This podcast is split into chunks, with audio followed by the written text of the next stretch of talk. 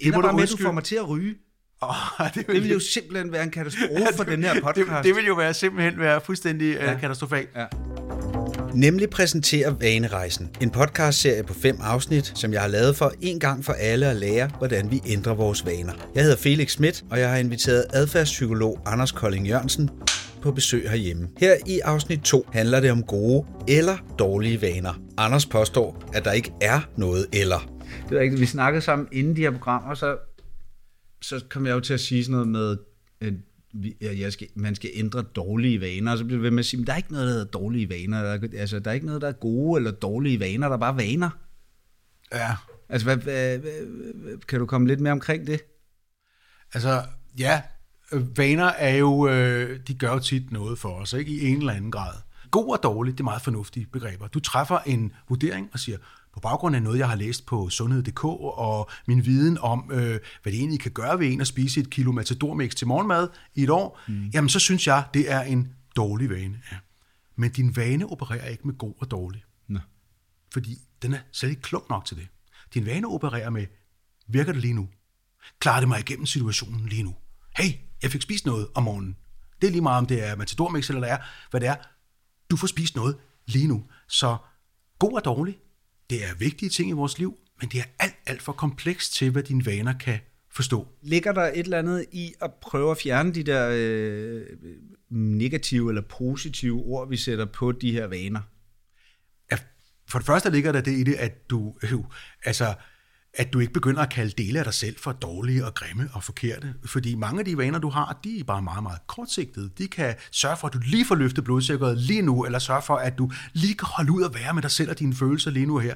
De er bare ikke særlig langsigtede og fornuftige. Og det, der også ligger i det, det er, at øh, fordi vaner er et andet sted hen end din fornuft. Ikke? Det er, det er ikke, så kan du ikke bare beslutte at få nogle andre vaner. Så det, der i virkeligheden ligger bagved, det er, at du begynder at skille imellem fornuft. Altså, du siger, ej, det kunne være sundt og godt at gøre et eller andet. Og så dine vaner, som bare løser en opgave nu og her. Du kender sikkert også det, at du tager en, en smøg, ikke? og du tænker, ej, det er sgu egentlig ikke en særlig god idé. Men Anders, jeg ryger ikke mere. Vi skal lade være med at tale om det, som om at jeg faktisk ryger stadigvæk. Når jeg siger det gør tag, jeg ikke. nej, og så mente jeg også to en smøg, for du har et kæmpe stort erfaring med at kæmpe med en, en vane, som fylder rigtig meget. Det ender må bare med, at du får mig til at ryge. Oh, det, Det vil jo simpelthen være en katastrofe for den her podcast. det, det vil jo være simpelthen være fuldstændig ja. Ja. uh, katastrofalt. Ja. Uh, sikkert kender du det her med, at du på den ene side oplever, at det føles rigtig dejligt nu og her, kort sigt, at du rent faktisk får ro på nerverne. Mm. Eller du rent faktisk får et lille break, ikke? du gerne vil have. Selvom du med din fornuft ved, at det er, er dumt. Så det her med at forstå, at, øh, at vanerne er ikke dårlige, fordi de er usunde. De gør nogle små ting for os i situationen, og det skal vi nærmest respektere dem for, og lade være med at sure på dem. Men hvis det er så, at vi finder ud af, mm. at de ikke hjælper os med at være de mennesker, vi gerne vil, ligesom du fandt ud af med cigaretter, jamen så er det, at man kan smøre ærmerne op og, og do the work og prøve at få ændret på dem. Du er i gang med nærmest at personificere øh, de her vaner. Altså skal man sådan, skal, skal man, er, det, er det faktisk en, en, en teknik? Altså at man, man, man, man taler pænt og, og sødt og rart til sine, til sine vaner? Du skal bare tale pænt og rart til dig selv, og du skal tilgive dig selv over, at du ikke bare lige kan ændre de her vaner. Fordi vaner er ikke noget, man beslutter. Vaner er nogen, der bliver dannet på baggrund af alt det, du erfarer. Så hvis du har rigtig svært ved at ændre en vane, så er det faktisk ikke, fordi der er noget galt med dig.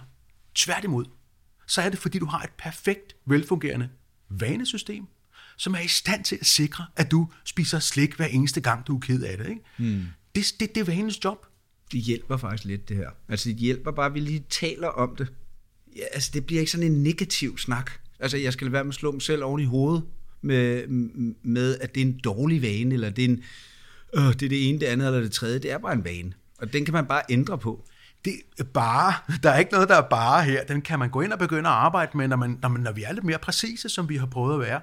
Men det, der er rigtig godt, det er at skille mellem, at du har nogle vaner, som i virkeligheden bare gør det, der virkede sidste gang. Mm. De kan ikke høre din fornuft. Men med al den viden, du har om det her, ikke? Så må det jo trods alt da være nemt for dig, altså for personen Anders øh, Kolding Jørgensen, at ændre øh, ting for dig selv. Altså, jeg har jo ikke, øh, det talte vi også om lidt inden, ikke? Øh, hvad har du egentlig ændret af vaner og sådan noget selv? Og der kommer jeg til at tænke på, at, Jeg tror ikke så meget det, jeg efterhånden har taget med mig fra at have arbejdet med i det her i nogle år, det er at ændre enkelte vaner.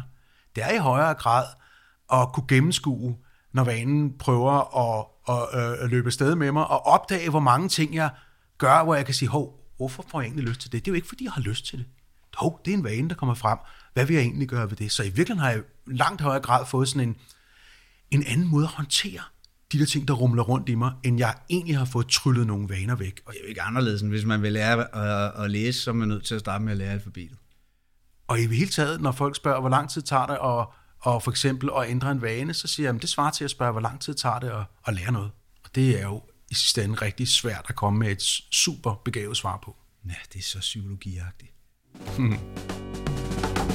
Vanerejsen blev præsenteret Nemlig. Vi har lige lært, hvordan det hjælper os ikke at kalde vaner for dårlige. Næste afsnit handler om vanemønstre.